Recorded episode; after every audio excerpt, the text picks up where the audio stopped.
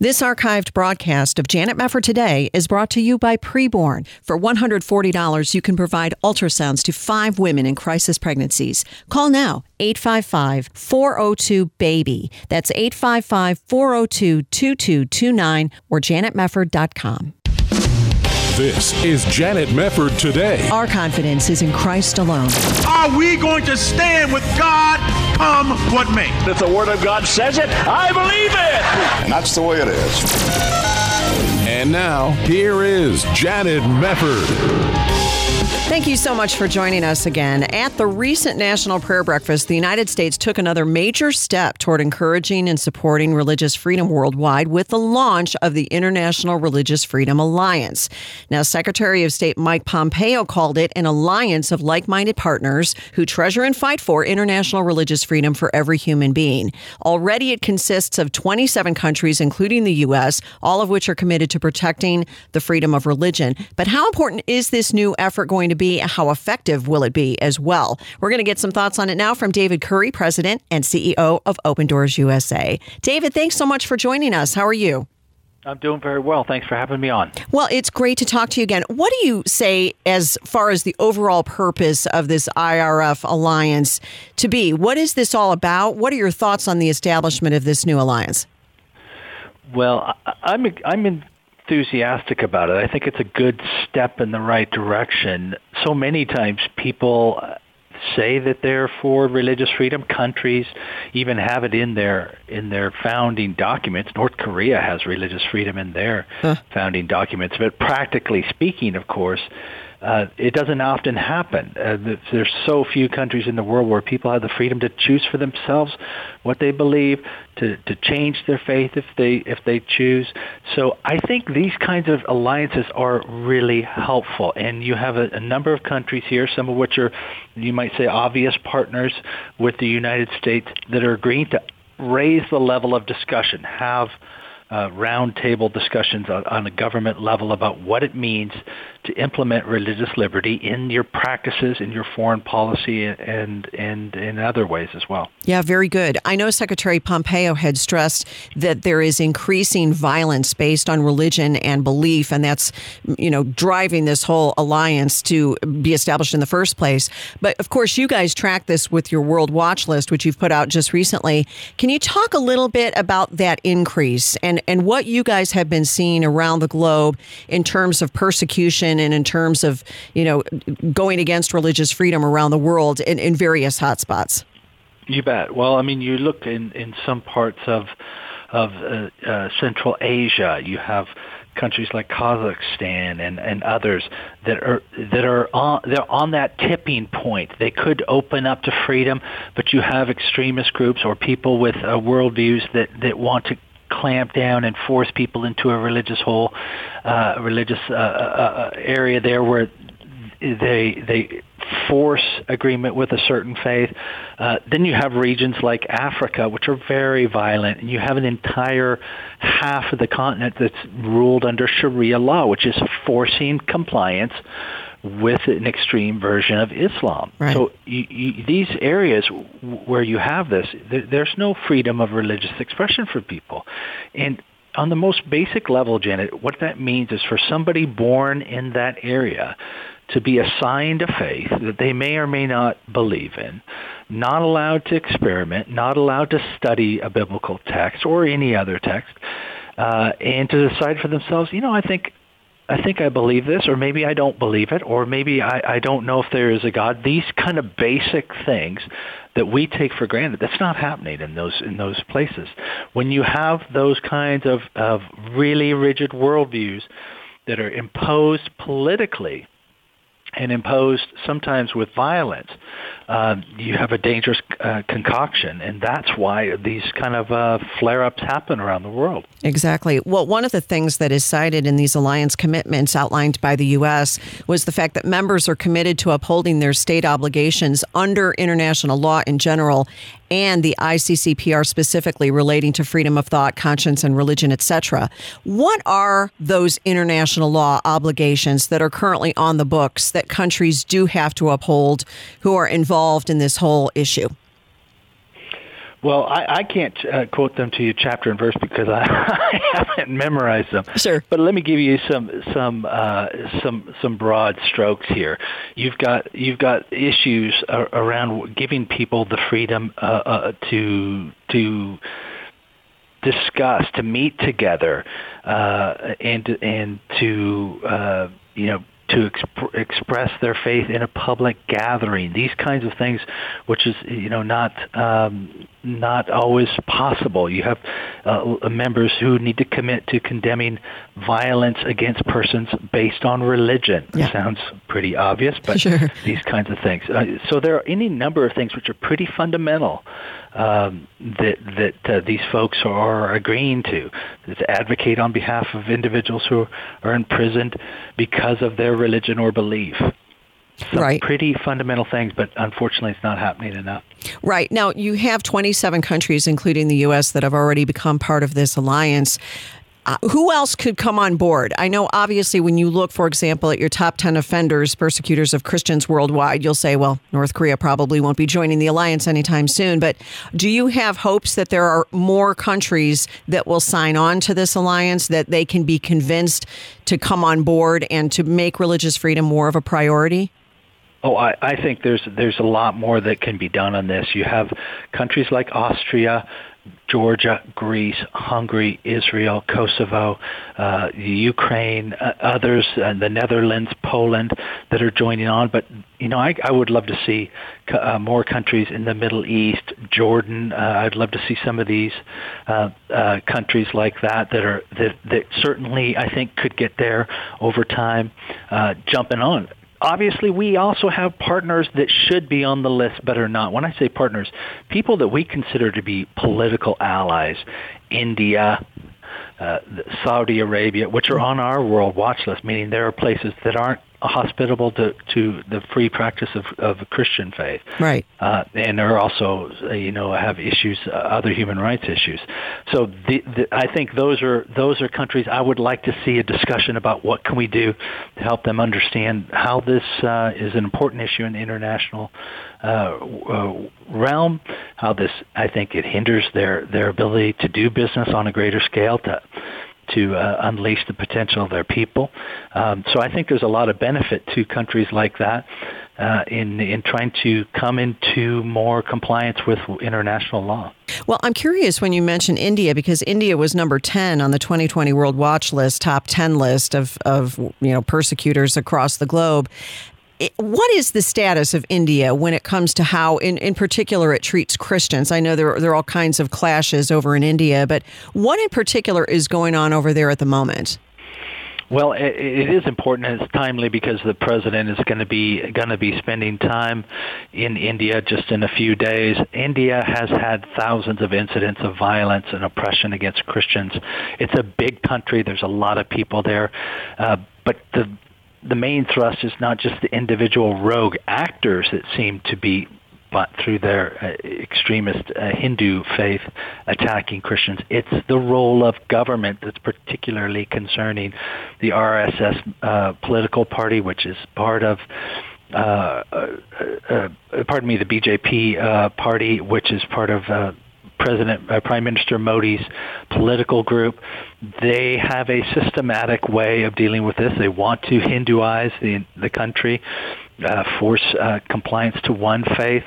They're they're attacking on some small level Muslims in the country, but they're making it very difficult difficult for Christians and Christian ministries to do uh, to do their important charitable work there. Even surprisingly, uh, those that are you know fundamentally focused on health and welfare, these kinds of things, not about around proselytizing or anything like that. They just don't seem to want to have a, a freedom of Christian expression there.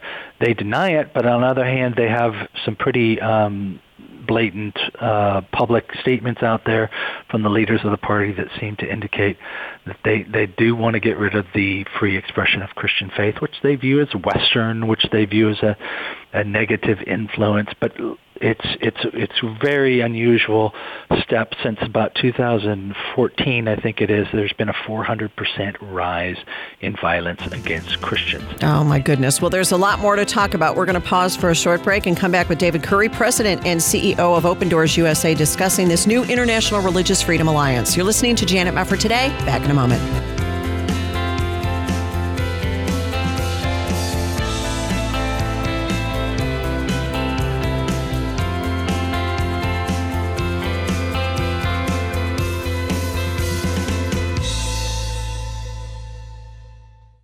Christians losing their businesses for not baking wedding cakes for homosexuals, parents losing custody for not affirming their child's gender identity, big tech censoring Christian books, videos, and social media posts. This isn't a dystopian nightmare. It's America in 2020. But what will God's people do to respond to the sexual radicals whose rising social and political power is threatening our religious freedom and our free speech? It's time for Christians to get informed about the looming threats that we're facing and learn how to respond as both both salt and light. That's why I'd like to personally invite you to join me at our second annual God's Voice Conference, a biblical response to LGBTQ plus tyranny, coming to Oklahoma City on April 17th and 18th. You'll hear from an unprecedented lineup of some of the leading Christian thinkers, pastors, pro family activists, and medical and therapeutic experts who are fighting on the front lines of this battle and standing firmly on God's word in the face of growing LGBTQ plus opposition to Christianity. Speakers including Dr. Everett Piper, Joe Dallas, Dr. Quentin Van Meter from the American College of Pediatricians, and Greg Burt from the California Family Council will all reveal the social, political, and spiritual threats to the church from this movement. They'll offer powerful biblical teaching and encouragement for the battle ahead. You'll hear testimonies from ex homosexuals whose lives were transformed by the power of the gospel and learn how to answer common arguments that promote homosexuality and transgenderism. Let me tell you, there's nothing else like God's Voice Conference to get Christians ready to stand in this evil day. So I hope to see you at the God's Voice Conference and outreach of First Stone Ministries, April 17th and 18th in Oklahoma City. And take advantage of our early bird discount registration, only $85 through March 1st. So don't delay. Go to godsvoice.us. That's godsvoice.us and register for a conference unlike any other. Go to godsvoice.us and register now. What the church needs now is God's voice. You're listening to Janet Mefford today. And now, here's your host, Janet Mefford. Welcome back. Great to have you with us, and great to have with us David Curry, who is president and CEO of Open Doors USA. We are discussing the launch of this new International Religious Freedom Alliance. Secretary of State Mike Pompeo has called it an alliance of like minded partners who treasure international religious freedom for every human being.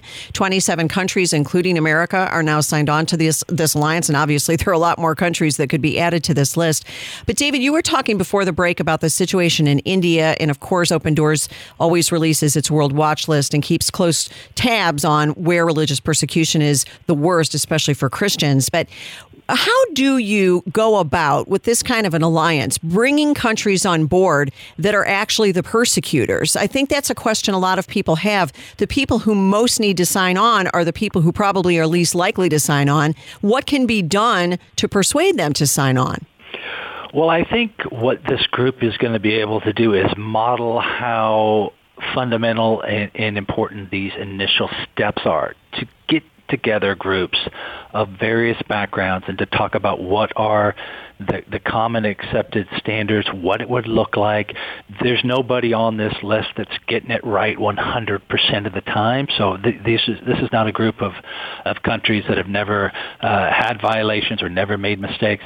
So I think just an example like this is how this discussion happens. I think that's incredibly important. I think when you see countries like Bahrain, we don't talk about it a lot. It's a small country uh, adjacent to uh, Saudi Arabia, but it has exampled this by starting with conversation, exampling, opening up the dialogue amongst Muslims, Christians, Jews, and, and others. Uh, it really began over a period of time to to I think release some of the tension around the differentness of beliefs. There's a lot of misunderstandings. So I think starting these conversations amongst these countries that can find some basic agreement is a good first step. And maybe, just maybe, some of these other countries that already have some interaction uh, with the wider world will see that that this is a beneficial thing to them and to their people. Yeah, just to get the whole conversation going. I think that that's really important. What would you say the landscape is, globally speaking, in terms of upholding religious freedom? I mean, we know here in the United States, religious freedom is part and parcel of our entire foundation as a country, but for most countries, it's not that way. What is it like in most of the rest of the world? Because we do see increasing violence, we do see increasing persecution. Um, are there areas of the world that actually are somewhat as committed to religious freedom as we are? Or you know, just kind of broadly speaking, what's it like out there in other countries? Well, I think we have to be honest that these uh, nationalistic movements within Asia and elsewhere are problematic. You have uh, countries, as we discussed in India, elsewhere, where people are saying, "You're if you're not Hindu, you're not uh, really an Indian citizen. If you're not a Buddhist, you're not uh, part of this this movement. So we're going to lash out at other groups." And it, it's not just extremist Islam. It's happening in various forms. I think that movement is counterbalanced by the fact that you, when you have incidents like ISIS uh, attacking Boko Haram in Nigeria, these are great atrocities that trouble people of faith uh, who may see the extreme version of of of their their faith uh, and be greatly troubled by it and dislike. I think there is a, a growing sense among moderate uh, uh, people of faith from all different faiths that we need to have an open discussion about. Though yeah. this is not helpful. Um, but I'm not necessarily uh, optimistic that that that a political methodology is going to be the sole answer. This is going to be cultural. I think uh, that, that the State Department has done the right thing to open these discussions because certainly there are governments that are using their laws, their police force, their every every means at their disposal to oppress religious expression.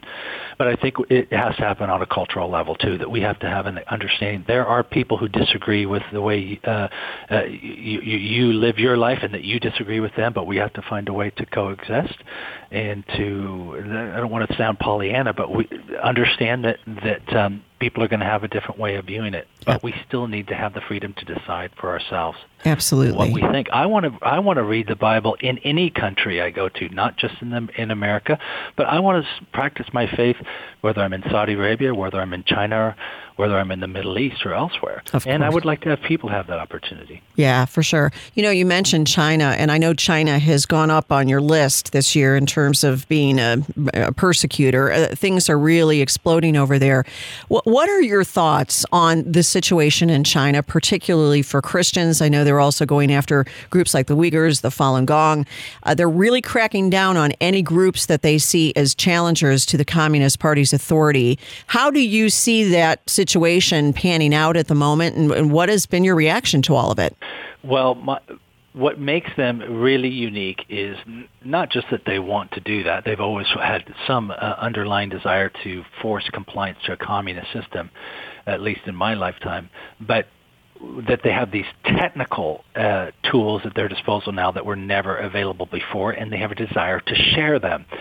So uh, there was a recent release of some of the leak of materials from uh, regarding their surveillance of Uyghurs and how much information they're collecting on these Uyghur Muslims in the northwest part of China and how they're using it to squeeze and to, to force compliance to a, China, a communist system uh, with with these folks. I think you're likely to see that sort of thing happening right now uh, uh in in great numbers in the future. It's already happening to Christians on some level. They're collecting this information. They're surveilling Christians in church.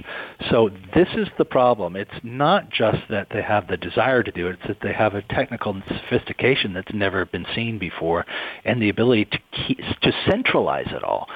Um, so I think this is for the next decade, this is what we're going to be talking about. When you think about facial recognition and that your phone recognizes you and that everywhere you go, you're being recognized, Uh, we volunteer for a fair amount of that here, but it's all decentralized. Facebook has your information, others have your information. Imagine if it's in the hands of an Islamic regime. Ugh. They're selling it to Iran. They're selling it to Egypt. Um, and and and or a communist di- dictatorship uh, like North Korea, which will certainly adapt it over time. Oh, that's really troubling. Very very sobering to hear about that.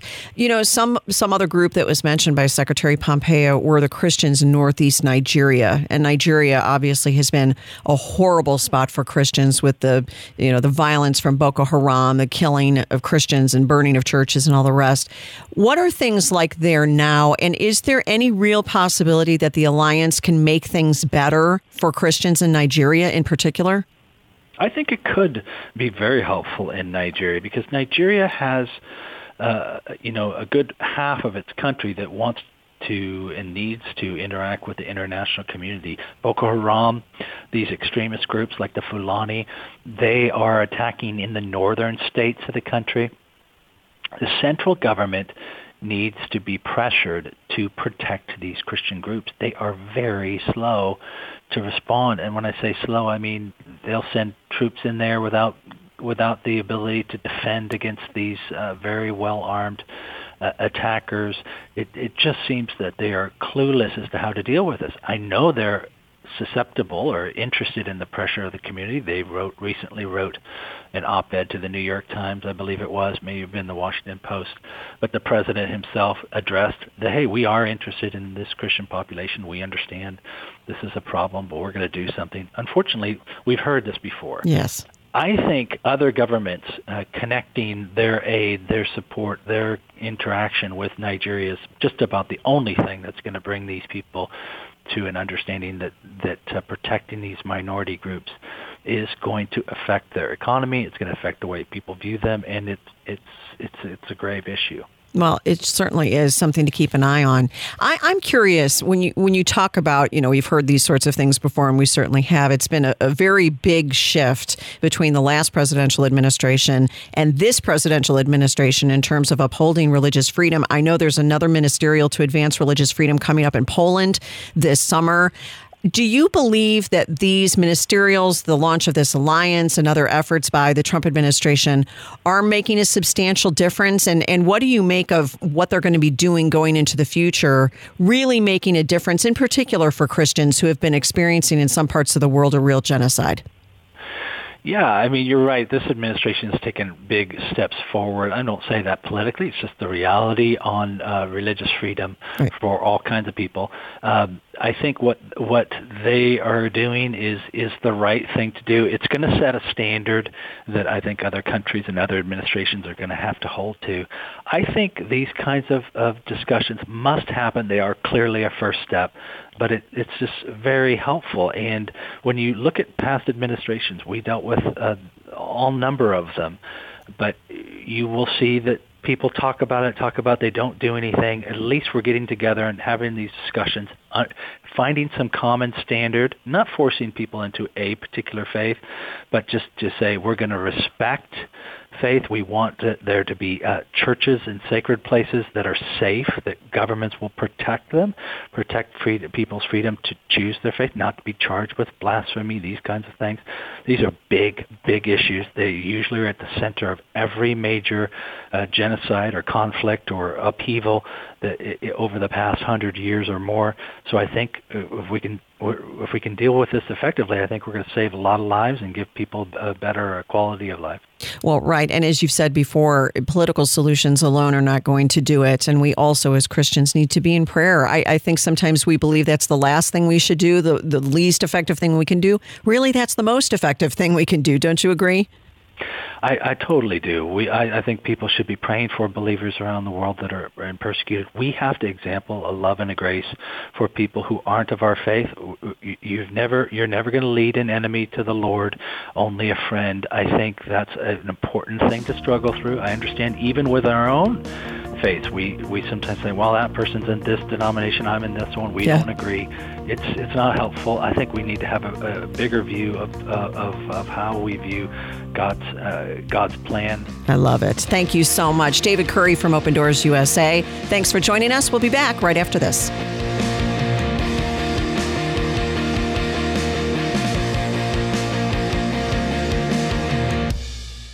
This archived broadcast of Janet Mefford Today is brought to you by Preborn. For $140, you can provide ultrasounds to five women in crisis pregnancies. Call now, 855 402 BABY. That's 855 402 2229 or janetmefford.com.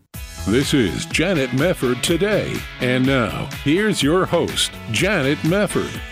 Well, very interesting to see that the Boy Scouts of America have now filed for bankruptcy. I, of course, would make the observation that they were bankrupt long before this, but not in a financial sense. I would say in a moral sense in many ways. As we know, the Boy Scouts of America has had a very long road up to this point, and it's all centered around all of these hundreds of lawsuits, hundreds of sexual abuse lawsuits that have been filed against the Boy Scouts, stemming back to all of these molestations that have been alleged against Scoutmasters and other leaders in the Boy Scouts of America, going back something like 75 years.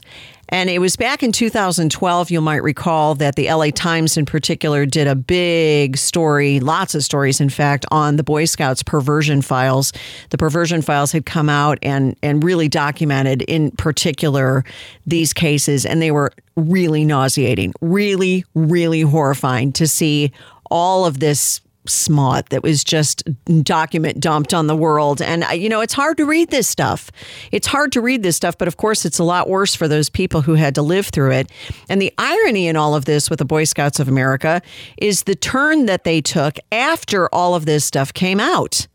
Now, th- this is the same organization as we know, that has Christian foundations, has in the oath a Boy Scout needs to uphold uh, you know, the oath, the scouting oath, which includes a vow to be morally straight. I mean, nowadays you can't do that because that would be homophobic. But you know what I'm saying? Like that the whole thing that the Boy Scouts was founded on was about being morally upright, doing your duty, being, you know, clean, reverent, brave, and all the rest. And it's just such a fabulous organization for so many years. And they fought a very big battle over the issue of homosexuality that went all the way to the Supreme Court. They won that case. And then they were just attacked and attacked and attacked. And then some leftists got a hold of the organization, people like Robert Gates, who came in and decided that the best thing, apparently, after the perversion files were released, would be for the Boy Scouts of America to go pro LGBT. Because why wouldn't you do that? That just makes total sense, doesn't it? You have male on male predators, thousands of them, over 7,800 of them, according to the Boy Scouts. And that's just an estimation and over 12,000 victims at least. And what nobody wants to talk about is it's male on male. It's male on male. There might have been a few exceptions there, but largely speaking, it's male on male abuse.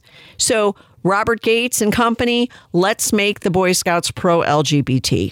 Let's go in that direction because we don't want to be hate filled. We don't want to be homophobic. So, what did they do? They allow in homosexual leaders.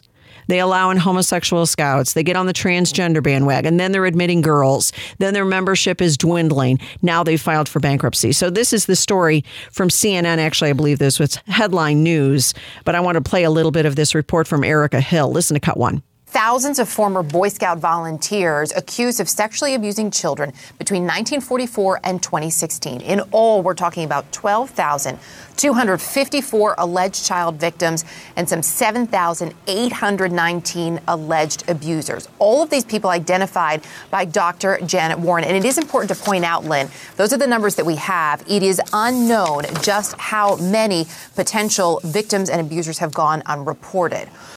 Yes, well, that's very significant. We're talking at least 12,000 victims, 12,254 victims, but how many are unreported? Now, this is interesting. She also talks more about Dr. Janet Warren, whom she just mentioned, compiled those statistics. Listen to this cut two. Dr. Warren is a professor at the University of Virginia Medical School, and she was hired by the organization to offer recommendations on how to best protect children from predators. She spent five years poring through Boy Scout records, and in newly exposed court testimony in an unrelated case, Warren said the registration of those volunteers, remember more than 7,800, was, quote, revoked because of un, because of reasonable rather allegations of child sexual mm. abuse. That testimony was actually revealed this week by an attorney who represents abuse survivors. Now, in a statement to CNN, the Boy Scouts of America apologized to victims, saying nothing is more important than the safety and protection of children in scouting, and we are outraged that there have been times when individuals took advantage of our programs to abuse innocent children. The statement goes on to say, at no time have we ever knowingly allowed a perpetrator to work with youth, and we mandate that all leaders, volunteers, and staff members nationwide immediately report any abuse allegation to law enforcement. The organization also telling CNN it has maintained a volunteer screening database since actually the 1920s, and it's been doing that to prevent anyone accused of abuse or inappropriate conduct from joining or even re entering its programs. Also noting that all leaders undergo a criminal background check. And the Boy Scouts tell CNN they offer unlimited counseling and maintain a helpline for any scout or a scout's family member who suffered abuse during their time as a scout. Okay, I find this interesting. And the reason I find this interesting is because they do PR for the Boy Scouts. I mean, the whole, I know you have to get both sides of the story. You have to report what's going on and you have to get a statement from the organization that's in the midst of all of this controversy. And they're going to say their side of the story because they're doing PR. But, you know, what about the perversion files there? They don't really get into that. And they don't get into all of the stories that have come out over the years that the Boy Scouts covered stuff up for years. Why else would there be lawsuits coming out their ears if they had done everything right? Of course, they want to do everything right now when they're bankrupt. Of course. And I'm not saying that they have no feelings for these victims. I'm sure that they do. But you also have to look straight in the eye as to the moral culpability of this organization and all of the horrible things that they allowed to go on and didn't want to come out. And there were actual kids who were hurt here. I think that goes without saying. Now, here's what's very interesting to me, and keep in mind we're talking about CNN here. Uh, but the anchor, I, I'm going to play this cut for you. And at the beginning of the cut, you're going to hear the anchor asking two key questions. Okay, two key questions of Erica Hill. And listen to how Erica Hill only answers the second question. Just listen for that first question. Cut three. So, Erica, that's what they're doing. It makes you wonder how are there this many boys and why is it coming to light now? What are you learning about that? In terms of why this came to light now, so again, remember that testimony that was revealed, it was actually from a separate, unrelated case where Dr. Warren was an expert in that case. But an attorney brought that to light this week, saying he wanted to raise awareness about New York State's new Child Victims Act. So, this is legislation recently signed here in New York State, Lynn, which expands both the civil and criminal statute of limitations for survivors of sexual abuse. It offers a new one year look back window, as it's known. So this will now allow victims to bring new charges if, in fact, their window to file had expired. And that goes into effect here in New York on August 14th. Okay. Did you notice the question that she did not answer? The first question was How are there this many boys? And why is it coming to light now? The only question that Erica Hill answered in that clip was, why is it coming to light now? She just completely skipped over, how are there this many boys? And you know what? That's what nobody wants to talk about. Have you noticed this? Nobody wants to talk about it. You can't make any connection whatsoever between men and boys and homosexuality because the Boy Scouts are all pro LGBT. It is morally insane, honestly, because if you look at the statistics and you look at how many of the predators uh, went after boys. Uh, how in the world do you avoid that subject? I'm not saying, of course, I am not saying that everybody who is a homosexual is by nature also a predator. That certainly is not true. And none of us would ever try to make that claim. But on the other hand, how can you ignore the elephant in the room? This is what we've been saying for years as the Boy Scouts went in a pro LGBT direction. What are you crazy? What are you doing?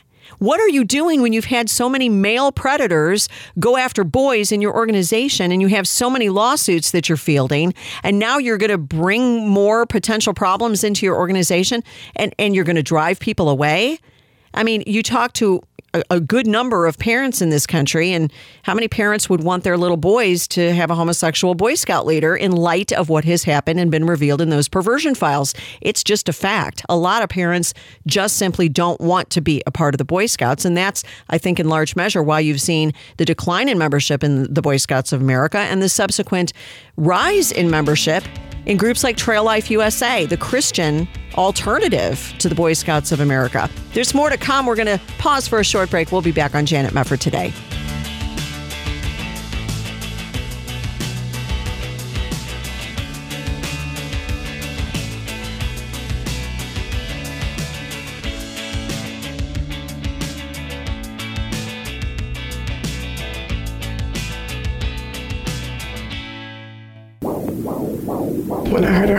Decided to keep her. And now my daughter's about to be three. I don't know where my life would be without her. The Ministry of Preborn invites you to share your pro life message through sharing heartbeats. You see, when a young woman considering abortion sees her baby on ultrasound and hears the heartbeat, eight out of 10 times she'll choose life for her preborn baby. That ultrasound changed everything for me. It really did. That made it all worthwhile to know that I was going to have a little blessing. And when she got here, it was just, oh my gosh. Preborn is the largest provider of free ultrasounds in the country. Would you join with Preborn and Janet Mefford today? For one $140, you can sponsor five ultrasounds and help save five babies' lives. All gifts are tax deductible, and 100% of your donation goes toward saving babies' lives. Call now 855 402 2229. 855 402 BABY. That's 855 402 BABY, or there's a banner to click at janetmefford.com. The healthcare open enrollment period has ended. Did you miss it? Don't go a whole year without having a healthcare program. Sign up with Liberty Health Share. As a Christian healthcare sharing ministry, Liberty Health Share is not insurance, so you can still sign up. In fact, you can sign up any time of year, and there are no contracts. Starting as low as $199 a month, Liberty Health Share has memberships for singles, couples, and families, so you can choose the ideal program for your situation. Plus, Liberty Health Share has no network, so you're free to pick your own doctors, hospitals, and providers. Liberty HealthShare is a nonprofit ministry, so your money goes toward helping other members with their eligible medical expenses. And in your time of need, other members are there for you too. You can feel good knowing you're part of a community of like-minded individuals who understand the importance of people coming together to bear one another's burdens. Go to libertyhealthshare.org/jmt for more information. libertyhealthshare.org/jmt. You're listening to Janet Mefford today. And now, here's Janet. Well, we have a bankrupt Boy Scouts. Anybody surprised? Well, when you have hundreds of sexual abuse lawsuits being filed against the organization, they're going to run out of money at some point. Yeah, it's unbelievable what's been going on in the Boy Scouts on a lot of levels, and we've been talking about that. But CNN had this story. I want to read a little bit out of the CNN story because there's a portion here that I think is quite significant for people to wrap their heads around. They quote a Seattle based attorney by the name of Michael Pfau. His firm represents 300 alleged victims across the country. And Michael Pfau said the bankruptcy claims process will be decidedly different for those suffering due to the Boy Scouts of America's alleged inaction. He said they won't have have to give depositions involving their life history. Their lives won't be scrutinized, but they lose their right to a jury trial. For a lot of abuse survivors, telling their story in a court of law and forcing the organizations to defend their actions can be cathartic. That won't happen with a bankruptcy. Now, another attorney said in the aftermath of one of the cases, his law office received hundreds of phone calls from adult males claiming to have been Boy Scouts of America sexual abuse victims, but many states had statutes of limitation that narrowed their legal legal options at the time. It wasn't until years later when some state legislators enacted new laws that enabled victims to file lawsuits without limits on when the alleged abuse took place that a barrage of complaints against the youth organization were filed. Now, here's the kicker Pfau estimates the number of claimants will eclipse those of the Catholic Church. Now, just think about that for a minute. The overwhelming number of particularly boys in the Catholic Church, again, who were molested by men, Catholic priests in the Catholic Church. So, as, as people have pointed out, it's not necessarily a pedophilia problem, but a pederasty problem in which you have grown men preying on teenage boys. That was by and large the problem in the Catholic Church sex abuse scandal. And the number of alleged victims in the Boy Scouts is expected to exceed the number of victims in the Catholic Church scandal. That's staggering. That is utterly staggering. And he said the Catholic bankruptcies are limited in geographic scope. Here, there will be claimants from all 50 states and the American territories. We can talk about files and numbers, but in reality, if you step back and realize the scope of the human carnage, it's stunning. And I agree with him there. Now, I wanted to go back in time a little bit to 2012. I had mentioned before that that's when the perversion files of the Boy Scouts came to light. The LA Times did a lot of, in particular, a lot of journalism on LA, on the perversion files. You can still find all of that online. But CBS News did a report, and I thought this was interesting to to listen to in light of the CNN audio that I played for you just a little bit ago. Let's listen to this October 2012 report on the Boy Scouts perversion files released and reported here by CBS News. This is cut four. Tom Stewart became a Cub Scout in 1970 and almost immediately became a victim of his scoutmaster. I was in scouting with my brother Matt, and we were uh, sexually abused for better part of 10 years from uh, age 8 to 18. He says he is just one of many Boy Scouts who've been molested by those they trusted. It's not easy for me to, to get up here and talk about this, but you know, I do want to speak for all the victims that can't speak for themselves. There have been hundreds, if not thousands, of other victims documented by the Boy Scouts in what came to be called the perversion files. In 1935, the New York Times reported the group had created a red flag list, naming almost 900 men removed for, quote, moral perversion. Twenty years ago, author Patrick Boyle collected boxes full of the files released during court cases against the Scouts. These files are an incredible treasure trove of information about how child molesters operate in youth serving organizations. But the Boy Scouts have resisted legal efforts to make more of the files public. Now, however, details have been put online, listing the names of some 1,900 Scout leaders suspected or convicted of abusing children. Victims' rights attorney Tim Kosnoff posted the list. Today, there exist uh, more than 6,000 files, uh, and the rate at which they are opened up continues to be, on average, one every other day. Unbelievable. Now, here, CBS interviews Dr. Janet Warren. She's the woman who was hired by the Boy Scouts and referenced in the previous audio that I played from CNN. And then this concludes with an abuse victim's take, which I think kind of sums it all up. This is cut five. Janet Warren, a professor of psychiatry, says the Boy Scouts created the perversion files to identify suspected child molesters and get them out of scouting.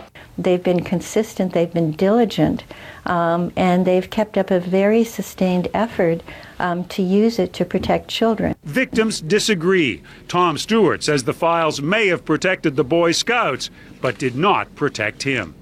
You know, scouting does have some good points. However, right now it's it's a very dangerous program for young boys. You know, those are the voices that I think people need to hear, the voices of the victims. And that was not included in that little CNN report that I played for you. They didn't go to the victims. They didn't go to the victims. You should talk to the victims. What is their feeling? What is their sense of how they were let down by the Boy Scouts? You know, and this whole thing of trying to spin it and PR, oh, the Boy Scouts were so diligent. Well, clearly not. I mean, it's pretty obvious. Robert Knight is a great columnist over at the Washington Times. He actually is an Eagle Scout himself and a great writer, great pro family activist. I went back to an op ed that was published, I believe, in USA Today back in 2012. He got a lot of flack for this column, but I think it's interesting to go back to it. And I wanted to share a little bit of it with you because he really, as a Christian, understands this so well. Listen to what he said some eight years ago. He said, When I was a Boy Scout, we learned many useful skills, everything from tying knots to filleting a fish. I also learned about the chaos that can be unleashed in a Boy Scout troop when one member is gay. Troop leaders had a problem when nobody wanted to share a tent with one of my fellow scouts after he ignored requests that he stop touching other boys. After much disruption, he was asked to leave. Soon, such an act of responsibility could become far more complicated if leaders have to deal with the sensitive subject of homosexuality without protective and simple guidance from the National Boy Scouts of America. Next week, and of course, this is eight years ago, the BSA board will vote on whether to overturn the Scouts' ban on openly gay members and leaders. They are describing it as a matter of local choice, but it would be a prelude to surrender. Embattled local councils and troops would lose the national policy shield, and judges could determine that sexual morality is no longer a core value of the organization, an issue key to protecting Boy Scouts' First Amendment freedom of association. The new policy, as a spokesman put it in a news release, allows local groups that oversee and deliver scouting to accept membership and select leaders consistent with their organization's mission, principles, or religious beliefs. In other words, liberal churches and other sponsors that have jumped the shark on sexual morality could now allow openly gay men and boys into scout troops. The idea that homosexual behavior is not acceptable would no longer be a part of the organization's message, and thus, according to the Supreme Court's reasoning, no longer allow local troops to follow the old policy. This could destroy the Boy Scouts, a bastion of traditional values. Here you are. To many parents, Robert wrote, the issue is not just about the right to express disapproval of homosexual conduct. Boy Scouts like Penn State and the Jerry Sandusky scandal learned hard lessons about failing to protect boys. In Scouts Honor, a 1994 book, investigative reporter Patrick Boyle revealed decades of cases in which hundreds of scout leaders abused boys. Some point to pedophilia, attraction to prepubescent children as the sole cause of the abuse, but he writes for the Boy Scouts, males being attracted to other males is a key part of the issue, both from a moral and a practical point of view. As with the Catholic Church's scandal, many of the victims were young men, not children. Now, it goes on, he did get a lot of flack for saying that. But isn't that what is obvious in all of this? What, we have never even really had a big discussion about that issue with all of the hundreds of gallons of ink that have been spilled on the Catholic Church abuse scandal.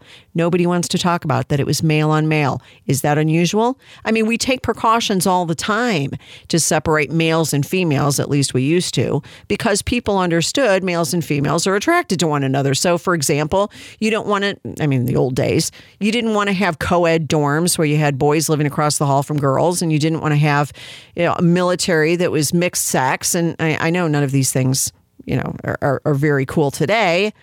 But you know, they weren't that bad, were they? They they were pretty wise.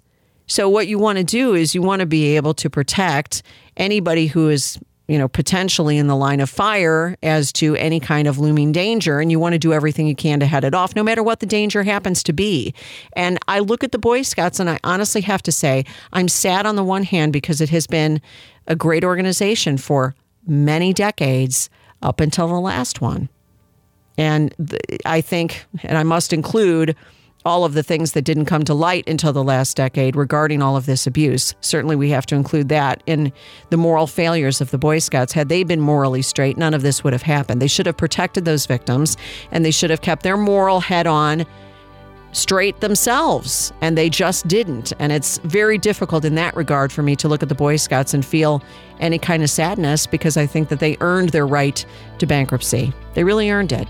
And I hope it does benefit other organizations like Trail Life USA. Keep our boys safe and our girls. We got to leave it there. Thanks for being with us on Janet Mefford today. We'll see you next time.